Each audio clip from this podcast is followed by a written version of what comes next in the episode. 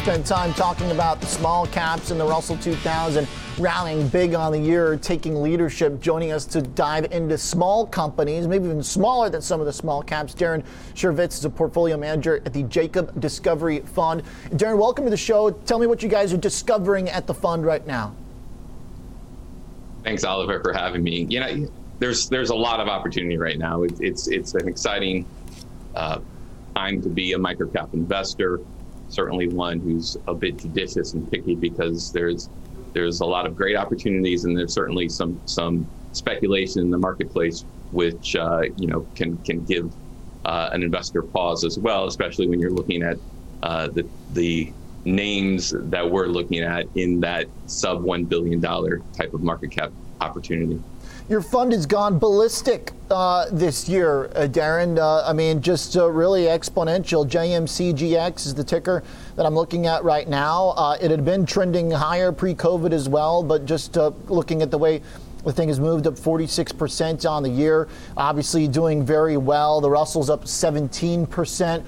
Where is that coming from? Is it just specific companies that you've hit? Is it broader micro caps and a frothy market where valuations are climbing? What is it? I, I think it's a it's a few factors. First of all, I uh, I we did well last year. Uh, you know, as you mentioned, for the first time in a long time, uh, we're seeing micro caps and small caps outperform larger caps. It was a really bad decade for the sector. The past ten years, and seven of those ten years, small caps underperformed. Micro caps did even worse. I'm actually uh, proud of the fact that, you know, in, in two thousand eighteen and nineteen, we actually did quite well as well. two thousand twenty, last year, you know, we did have a, a bit of a rotation, uh, certainly a little bit after the pandemic panic happened, and then even more so in the fall.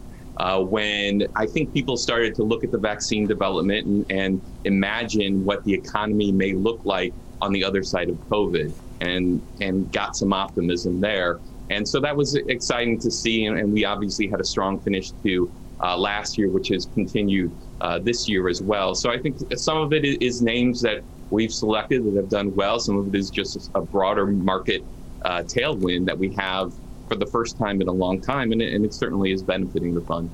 How do you distinguish between companies that have real uh, durable secular growth stories that aren't getting overpriced, and those that have kind of fallen victim to some of the extreme day trading and speculation, and I mean just parabolic moves that are certainly present in the microcap space?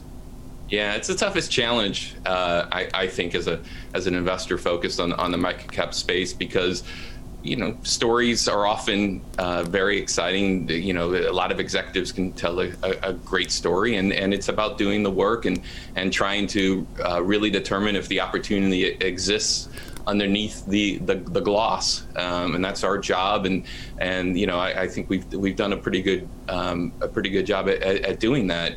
Uh, but it's it, there's really no shortcut. It's about trying to do as much work as you can, talking to management, talking to customers, talking to competitors, and and trying to determine whether uh, the trends that that may be benefiting the company in the short term are sustainable uh, in the in the long term. Let's talk about one of the companies uh, that certainly fits into a frothy category. That's Voyager Digital. V Y G V F is the ticker. Folks can find it on our platform. Uh, I mean, obviously following trajectory of a lot of crypto stuff here. Uh, what do you think about this company? Is there still more to go after a two thousand percent, or sorry, twenty thousand percent rally the past fifty-two weeks? This thing was trading at zero like a year ago, Darren.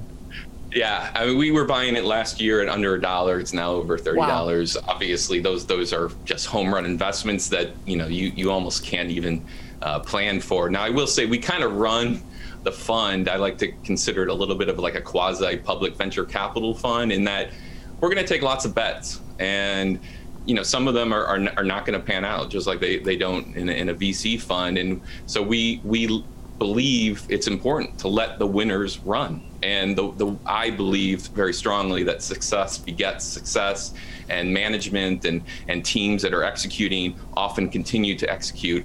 Uh, so that that is certainly a, a, a strategy for us. So, so Voyager, for instance, remains a, a top position of the fund. Now we have trimmed it. Uh, you know, again, I, I think it's only prudent to do so, uh, if nothing other than than managing the portfolio. But uh, we we still like it, because when you look at the valuation of the company, uh, we're, we're looking still at a at a company trading at about three billion dollars.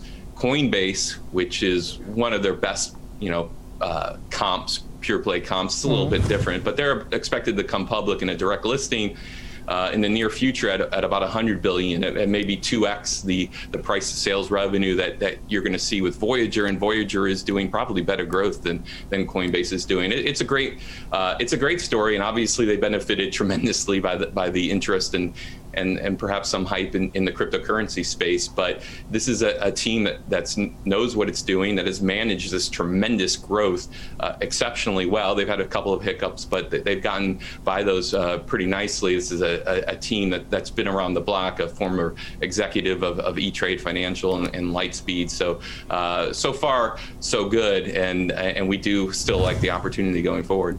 Hey, Darren, one thing here, I mean, does this is this just like an extremely high beta uh, Bitcoin proxy? Is it going to get slammed if B T C breaks down up three times Bitcoin's move uh, over the past year?